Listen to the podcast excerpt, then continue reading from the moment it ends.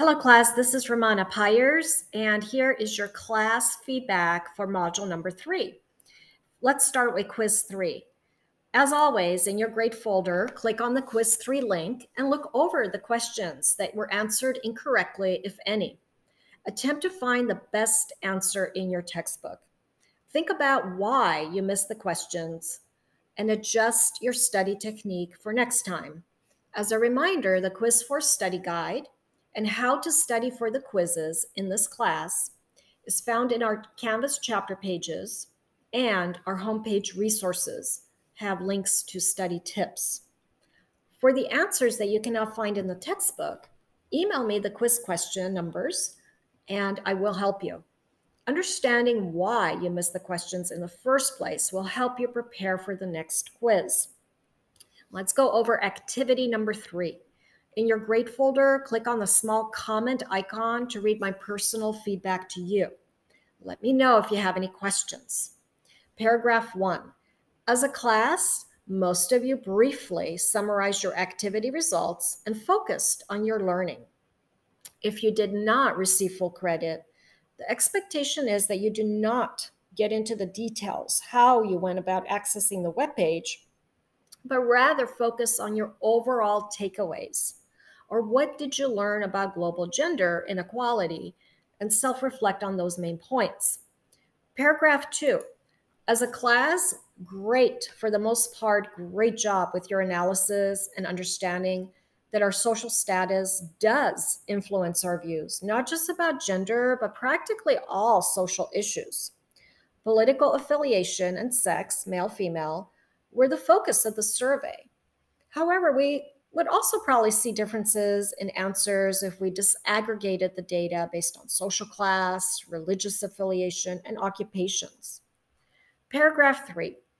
Often point deductions occurred because solutions were missing. Many of you referred to a general idea but did not expand. While I was not expecting specific details, as in the last two activities, please remember that if you still please do remember that you still needed to offer an explanation. Um, for example, if I wrote, people should be more accepting of others. This is not a solution. This is a value statement. A solution is going to include how we're going to go about this. So, an additional sentence such as the following would have been sufficient.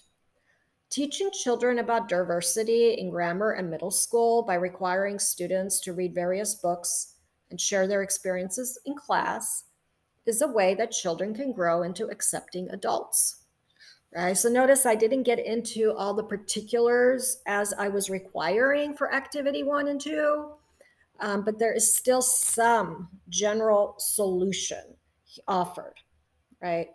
Um, also keep in mind that I was expecting more than one solution in this paragraph.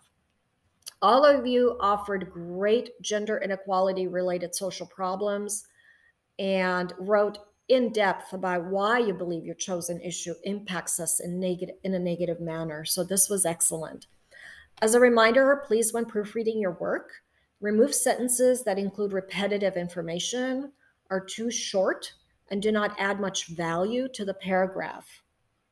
The expectation is that every one of the 8 to 10 required sentences or more contribute brand new information that is thoughtful and meaningful. This means that when I see sentences that could have easily been combined into one sentence, I give I give credit for one sentence and not the two or three short sentences. Discussion number 2. Oh, I'm sorry, discussion number 3.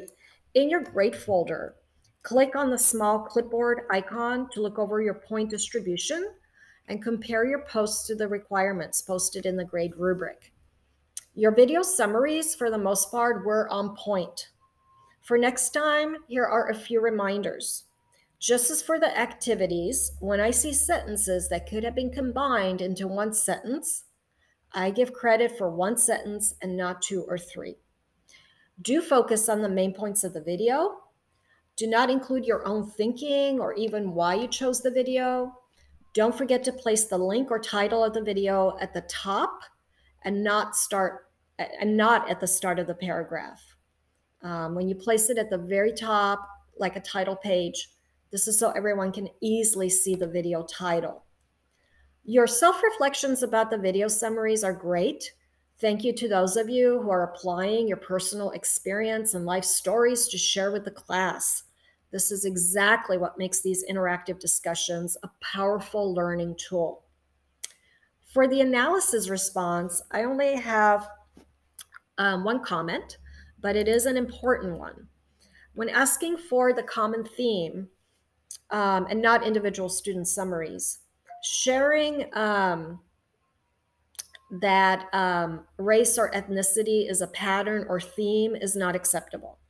Race, ethnicity, and immigration were the topics for the assignment. And out of those topics, the expectation is that when you read your colleagues' posts, that you go above and beyond the topic and examine the commonalities in what others wrote.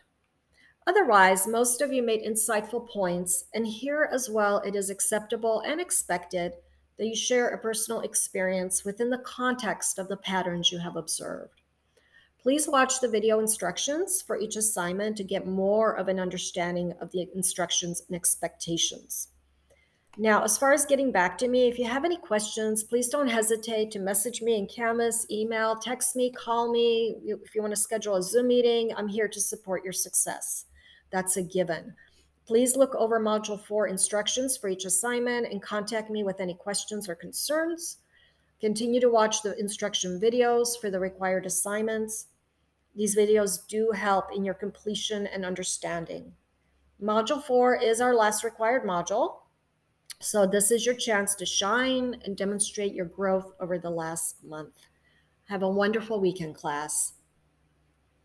Goodbye for now.